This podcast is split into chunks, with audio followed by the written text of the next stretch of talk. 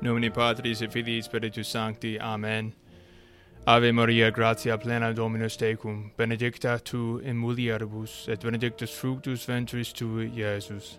Santa Maria, Mater Dei, ora pro nobis peccatoribus, nunc et in hora mortis nostrae. Amen. In nomine Patris et Filii Spiritus Sancti. Amen. Brethren in Christ, laudetur Jesus Christus, in secula.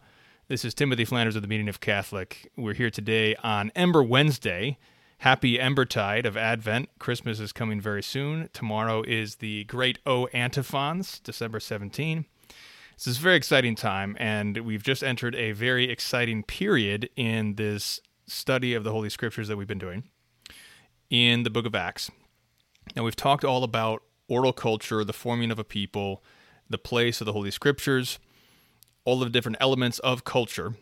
And today we're going to see the formation of the League of Christendom when things start to really crystallize in the people of God.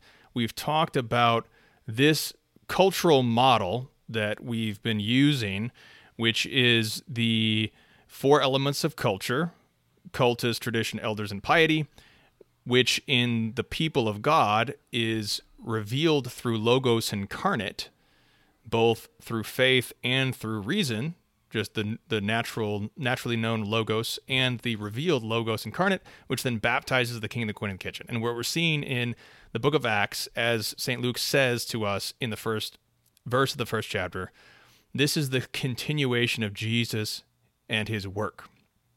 And this is going to continue as we go along through the book of Acts, and this is going to really culminate with Revelation 22 and the destruction of the temple and the establishment of the Christian church, really within the generation. As our Lord said, these things will not, uh, this generation will not pass away until all these things come about, meaning the destruction of the temple.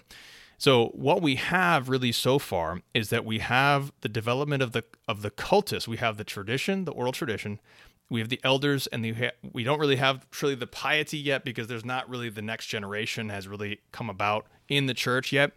Um, but we're going to continue on and and where are the apostles at right now as we get into acts chapter 10 what we're going to do today is we're going to go through a lot of the background going into acts chapter 10 and we're only going to get to the first verse of chapter 10 and then the next time which is going to be on friday we're going to get to uh, the rest of these two chapters, which are fundamental and crucial for what comes in chapter 15, which is the restoring of the tabernacle of David. We're going to talk about that, what that is. Before we continue, though, I want to ask you to please share this video, like, subscribe. That helps the apostolate, helps our work. If you become a patron, you also get free books, you get uh, patron only shows. Please pray for us, pray for this apostolate. That helps us by your prayers what we do, what we do. So, really appreciate your support. Without any further housekeeping, let's get into the text. So, Acts chapter 2, verse 42. Now, we've already seen some of this. It says, verse 42, and they were pres- preserving in the doctrine of the apostles and in the communication of the breaking of the bread and in prayers. So, and this is where it talks about they had all things in common. So, they're already converting the coin, the economy. And there's also families, as we'll see in chapter 11, we'll see a whole family of kinsmen being baptized. And the term here in the doctrine of the apostle, that the term is didache. And if you've ever heard, there's a early document called the didache, which is the teaching of the apostles. Now, the emphasis here, notice in the book of Acts, everything is oral, except for the Old Testament, of course, but everything is oral. We're preaching the logos. Everything is oral at this time. That is the formation of the people, which is first oral culture tied with cultus. And the communication, the breaking of the bread, the, the term is koinonia, the koinonia, which is the same term used by St. Paul in First Corinthians when he says, The bread that we break, is it not the koinonia of the body of Christ? It's speaking of Holy Communion, the holy sacrifice of the Mass, the koinonia, the communication of the breaking of the bread. That's the term that you, that's used for the Holy Mass, the cultus, in the book of Acts. So we have these things. So we have these elements of culture that that God that God the Word, Logos incarnate, has created, has recreated in fulfillment of the type of the Mosaic law and the Mosaic culture, which we've talked about. But what we see in the book of Acts is we have a gradual, a gradual formation of the people. God does not like revolution. He does not do things abruptly because it destroys families. He loves the family, and so he does these things. He converts people gradually and convert and he creates a people gradually. And so that's why Acts says, I wrote of all things that Jesus began to do and to teach. So, but here's a key point, a very key point of the whole formation of the people comes in uh, verse 46 and continually and daily with one accord in the temple and breaking bread from house to house, they took their meat with gladness and simplicity of heart. Now, notice, they're still involved with the temple. And as we're going to see through the book of Acts, the temple never really goes away, and the apostles are still participating in the temple cult. The temple cultus, set up by Moses, Moses, celebrated by the Aaronic priesthood, has already been, it's still in existence, it's still being celebrated, and the apostles are still participating in that cultus and yet they have added the cultus of the breaking of the bread. So we already have this sort of tension. What is going to happen with the Mosaic cultus, which is still in existence? The apostles are still doing it, but they added the cultus of the breaking of the bread. Now, the key here is the temple. The cultus needs a location to be celebrated, it needs a location, a sacred place.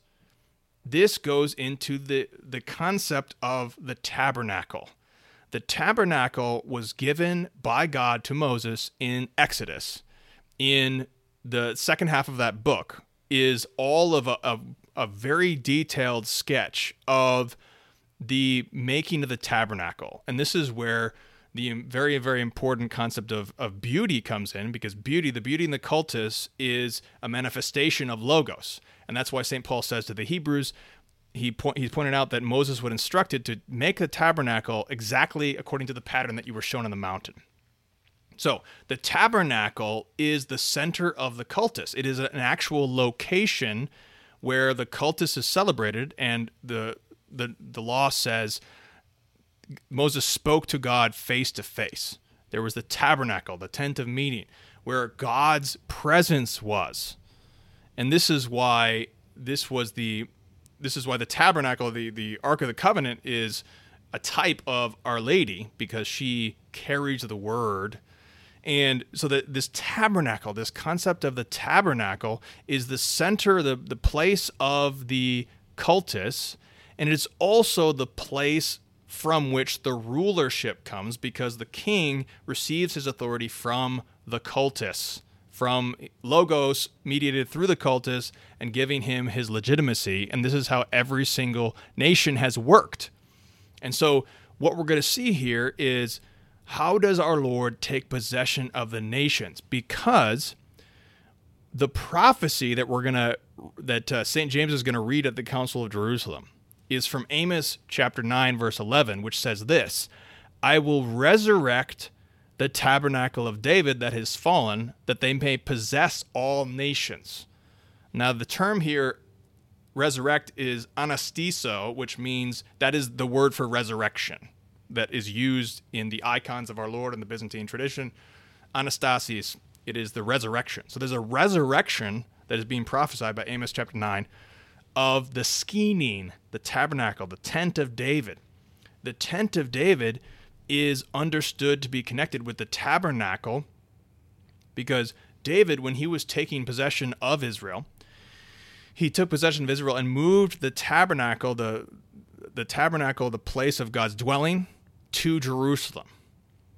And so Jerusalem became the center of his power, his capital, his imperial capital, but more importantly, the center of the cultus. And that's why all of Israel, all the, the Judahites, the Benjaminites, and the Levites all came to Jerusalem to worship. And this is why the 10 northern tribes were rebelled against him and made different sacred places. So there's this very, very important part about this, which is a sacred place for the cultus, the, the tabernacle.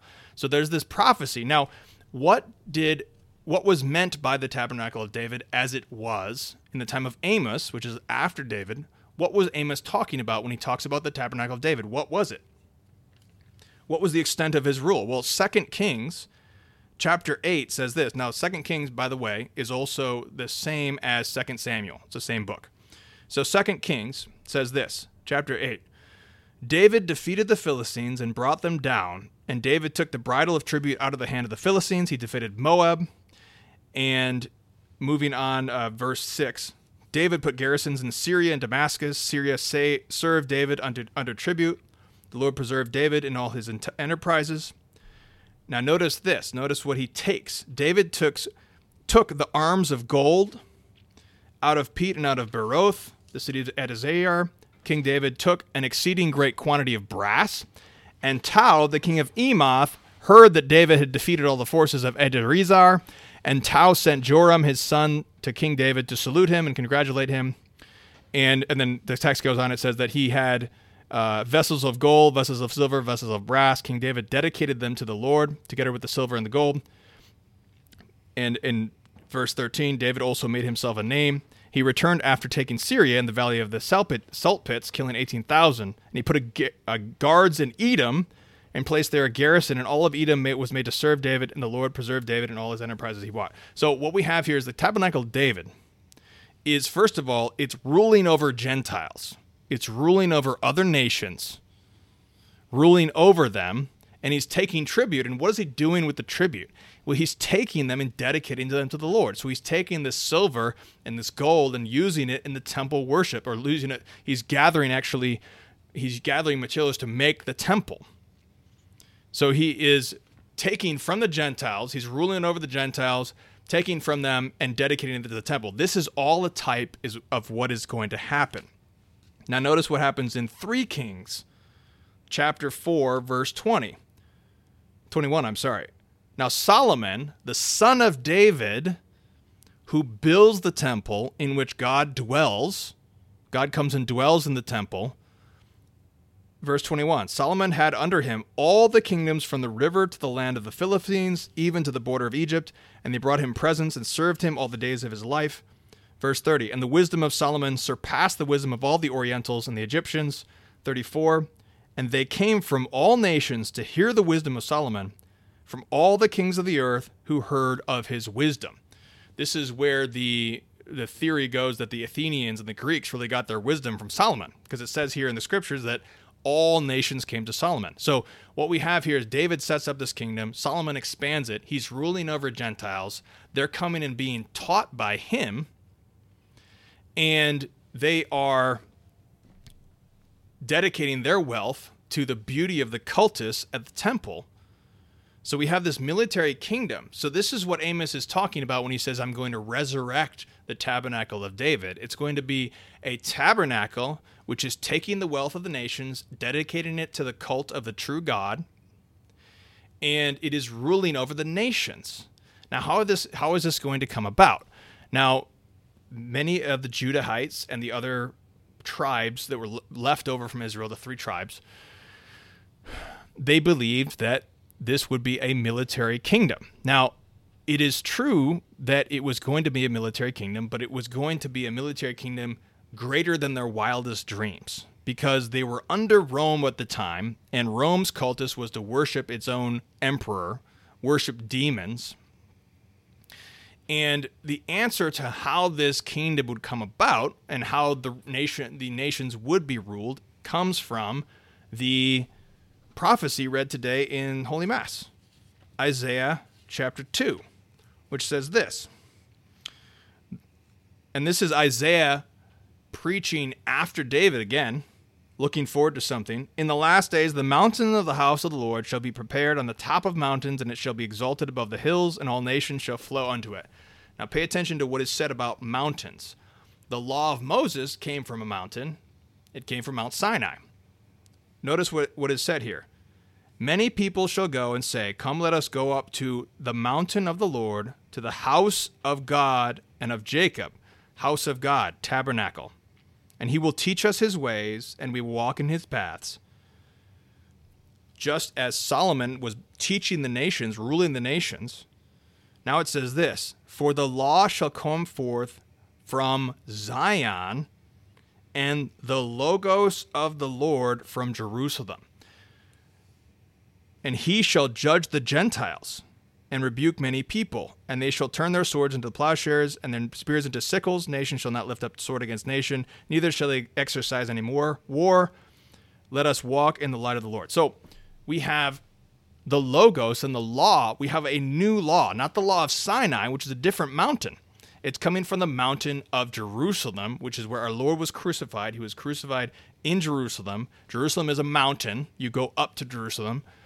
And then we have the law, a new law, and a logos coming forth from Jerusalem. This is how God will conquer the nations because, as we read previously, the Son of God was made manifest to conquer Rome, but how? To destroy the work of the devil.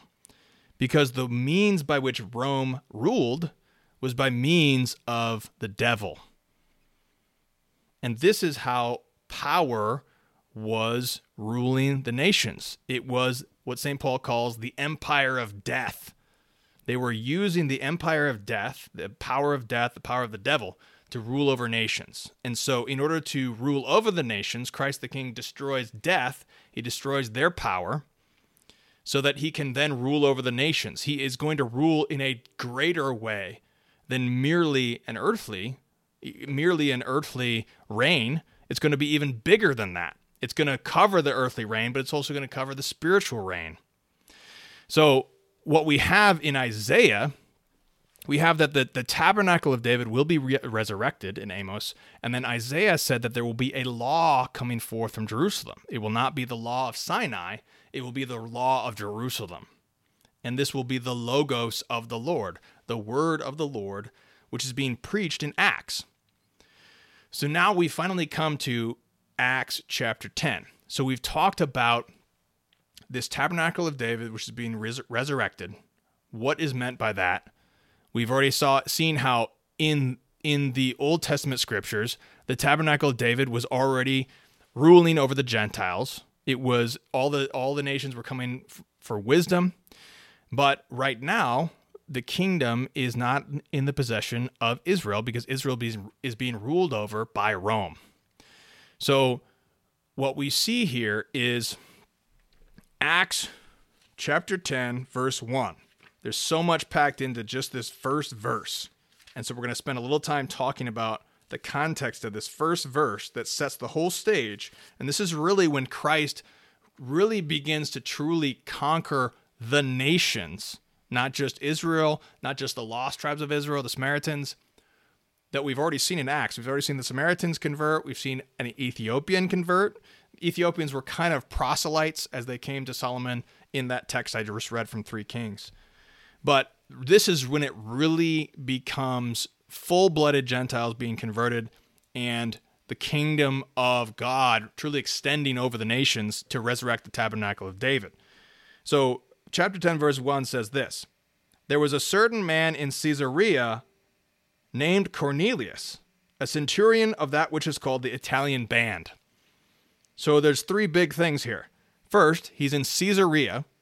Two, he is a centurion. And three, he's of the Italian band. So, first of all, he's in Caesarea. Now, where do we know Caesarea from? Well, the puppet kings of Rome, Herod the First, or Herod so called the Great, he's the one who massacred the, the Holy Innocents, he built Caesarea, and this is called Caesarea. There's two different Caesareas Caesarea Maritima and Caesarea Philippi.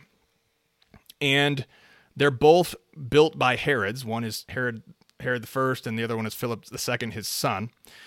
And they're Caesarea. They're both built to try to supplicate Rome, supplicate Caesar, trying to placate him, trying to play his game with his rules, which are worshiping demons, so that they can get power. And this is the way that the whole conspiracy of Antichrist has attempted to gain power. They've tried to either they've either tried to go make an alliance, uh, make an unholy alliance with Rome and capitulate to Rome in order to gain power, or they have tried to use the empire of death to gain power, which is both the same method. So, what does Caesarea mean? Well, first of all, we have Caesarea Philippi, which was a city in the north, which is where our Lord brought Peter. And in Caesarea Philippi, it, the god Pan was worshipped, and there was all these shrines to all these different demon gods. And upon a large rock in Caesarea Philippi was a temple to Caesar Augustus. So we have a huge rock, and on top of it is worshipped the false king, Caesar Augustus, which is really worshiping the true false king, which is the devil. So then our Lord brings the apostles and says, Who do you say that I am? He gets a confession of the Logos from St. Peter, and he says, Upon this rock I will build my church. So he is building his this is so this is the tabernacle this is the resurrection of the tabernacle here which is not going to be built on the temple rock of Jerusalem. It's going to be built on the true Jerusalem. And we'll see in Revelation that there will be a true Jerusalem, a new Jerusalem. And so Caesarea Philippi has a huge rock with a false cultus on it. And our Lord says, on this rock, which is the rock of his confession, and, and the person of Peter, he's going to build his church against Rome. But it's going to conquer Rome. So we have this ep- epic battle in Caesarea Philippi right there. Now we have Caesar Caesarea Maritima, which is the coastal city built by Herod I, again trying to placate Rome. So now, so we have the Rock, who's already been established as the Rock, Saint Peter. Saint Peter's going to go to Caesarea in this in this whole passage. So we have the Rock upon which the church is going is being built, going not so he's already gone to Caesarea Philippi. Now he's going to go to Caesarea Maritima. So he's going to all of the the centers of Caesar and he's conquering them. And we're going to see how they conquer him in exactly the way that Isaiah said. The logos will go from for Jerusalem. The law will be of Jerusalem, not the law of Sinai, but the law of Jerusalem. So this is what we're going to see: is that he's going to be conquering these places, and then he goes to a centurion. Now, a centurion was a Roman military commander. He has the power of violence, he has this power of death. And St. Peter's going to conquer him in the name of Jesus. He, in the name of the true king, he's going to conquer this, this, this army because he, he represents an army. He represents a small army. He's got a band of soldiers, a hundred or more, because he's a part of a cohort, which is the Italian band. So he's he's confronting the whole the Roman army from Rome right now. So St. Peter is con- going to confront the centurion who is in the center of the the city dedicated to Caesar, who is at the head of the band of soldiers, is going to confront him and conquer him for Jesus Christ. And this is going to be the resurrection of the tabernacle of David, which is which ruled over nations and will rule over nations again not only ruling over Israel, but ruling over non-Jew, uh, non-Jews and Gentiles. Now, we've already had a prefigurement of this very thing in St. Matthew chapter 8, verse 8. This is when a centurion comes to our Lord and says, He says, Heal my servant. And in, verse 7 jesus said to him i will come and heal him. And the centurion making answer said lord i am not worthy thus to enter under my roof but only say the word of my servant shall be healed. Now what does our lord say here? Verse 10 jesus hearing this marveled and said to them that followed him amen i say to you i have not found so great faith in israel. Now here's the prophecy of what's taking place in acts and what will take place. Now our lord prophesies what's about to take place. Verse 11 and I say to you that many shall come from the east and the west, and shall sit down with Abraham and Isaac and Jacob in the kingdom of heaven. But the children of the kingdom shall be cast out into the exterior darkness. There shall be weeping and gnashing of teeth. And then he heals the centurion's servant. Now that's that's quoting the prophecy of Malachi, chapter 1, verse 11.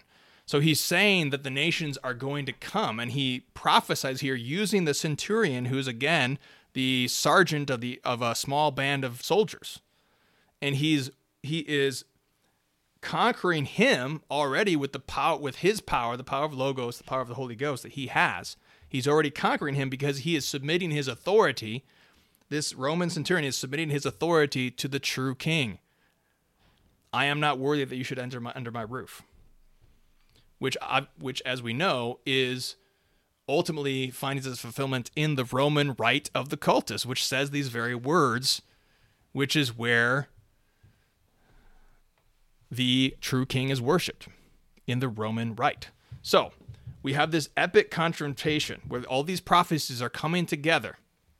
The resurrection of the tabernacle of David, ruling over nations, which will rule over with a new law, the law of, of Jerusalem, the logos of the Lord, which is being preached, the oral cultus. Now, so what we re- what they really need is they need a place of the worship because as we said, the place is the lo- the locus of the cultus is ruling over the nations. The locus of the political authority. So Jesus Christ is establishing, he is resurrecting the tabernacle of David, and he is establishing the very place, the sacred place that is going to rule over the nations. There, there still is the temple, which is the sacred place. Even the apostles are still worshiping in the temple, as the text says. So we have Caesarea, we have Cornelius, a centurion of the Italian band. He's a Roman soldier from Rome and St. Peter is going to confront him with Logos, and he's going to conquer him by the Holy Ghost. And this is going to start the true the fullness of the resurrection of the ta- the tabernacle of David which is going to be forming the league of Christendom and the league of Christendom will be formalized in chapter 15 where St James will quote this prophecy of Amos which is the resurrection of the tabernacle of David and this will all be completed finally in Revelation 22, which is going to take place in real time, as we'll discuss in the history. And it is also prophecy of the final days. And so we're going to be continuing on. We're going to wrap up here in two seconds. But this is the epic confrontation where St. Peter takes his institution as the rock and he brings his institution to the next center of Caesar and he's going to conquer the first fruits of Rome, which is a, just a continuation of this whole prophecy to conquer Rome. Now, lastly, I want to just read the prophecy of Daniel, which is so important. The prophecy of the uh, statue. Let me just look up what chapter that is. Um, the statue in the book of Daniel, which prophesies the fall of Rome. Daniel 2. Okay, let me f- pull this up. So, Daniel prophesies the fall of Rome. This is where this thing all comes to a head. So, there's this prophecy of the four beasts and then prophecy of the of the the uh, statue and the statue is made up of four kingdoms there are four beasts and the four parts of the statue and the the there's the the the bottom of this statue represents this whole period from the destruction of the second the first temple to the destruction of the second temple. And chapter 2 verse 44 the let me let me let me find this. I was looking for the there's the pass passage where Okay, so verse 44 says that this in Daniel, but in the days of those kingdoms, these four kingdoms that will arise, the God of heaven will set up a kingdom that shall never be destroyed, and his kingdom shall not be delivered up to another people, and it shall break in pieces and shall consume all these kingdoms, and itself shall stand forever. And going back to the means by which this will happen, verse 34 a stone was cut out of a mountain without hands, and it struck the statue upon the feet there, thereof that were of iron and clay, and broke them in pieces. So again, we have the mountain, and out of this mountain, which is not the the mountain uh, cut out of a mountain without hands. so there's an establishment of something that is heavenly, which destroys this earthly kingdom. and sets up a new kingdom. So this kingdom is going to both rule over the earthly kingdoms but also transcend them. And that is the key is that this kingdom will transcend them but also rule over them. So it's not going to be merely earthly, and it's also not going to be merely spiritual in the sense that it will not also baptize the king in the corner of the kitchen of society. It is going to come from the mountain, and this mountain is going to be the Jerusalem, the new Jerusalem. And there will be a new temple not made with human hands, because St. Paul will say in Hebrews that he entered into the tabernacle of heaven. This is the tabernacle which will rule. This will be the resurrected tabernacle of David, which we'll see as we form the League of Christendom, which is the league formed against the conspiracy of Antichrist. So that is all we have today. We're going to be continuing. So we'll see how does how does St. Peter conquer the centurion and his kinsmen? He conquers them by Logos and the Holy Ghost. And we'll talk about how that is going to transcend this earthly kingdom of Rome so on Friday we'll we'll finish this section of Acts, chapter 10 and 11, which will then form be forming the kingdom of heaven. It'll also be the witness to the papacy and the papacy's authority within the, the, the people of God. And finally, we will manifest also the conspiracy of Antichrist, which will then be forming when we first are introduced to the first heretics. We really have the first heretics after Judas. Judas is sort of the archetype of, the, of heretics. But in the next part, next in Friday, we'll will introduce we'll introduce the first heretics. So that'll that'll that's on tap for Friday. Uh, once again, please like and subscribe. Please pray for us. And uh, if you have any means, please become a patron. Help us out with the whole effort we have. So let's offer up a prayer for the conversion of the nations, the conversion of the heathen, the Gentiles in Euro America, conversions have been way down, to say the least. Uh, the only place that, I, to my knowledge, is in Africa, where they've experienced a 6,000% increase in conversions in the past 100 years. Euro America has lost the faith in meanwhile. So we need to pray, especially for the conversion of the heathen, conversion of the neo pagans in, in our midst in Euro America. And we need to trust, as we'll see in the next show, in the power of the Holy Spirit, which will convict hearts and convert souls by the Logos which we preach. So let's pray. In nomine Patris et Filii Spiritus Sancti. Amen. Pater noster qui es in caelis, sanctificetur nomen tuum. Adveniat regnum tuum, fiat voluntas tua, sicut in cielo et in terra. Panem nostrum quotidianum da nobis hodie, et dimitte nobis debita nostra, sicut et nos dimittimus debitoribus nostris. Et ne nos induca ad tentationem, sed libera nos a malo. Amen. In nomine Patris et Filii et Spiritus Sancti. Amen. Amen.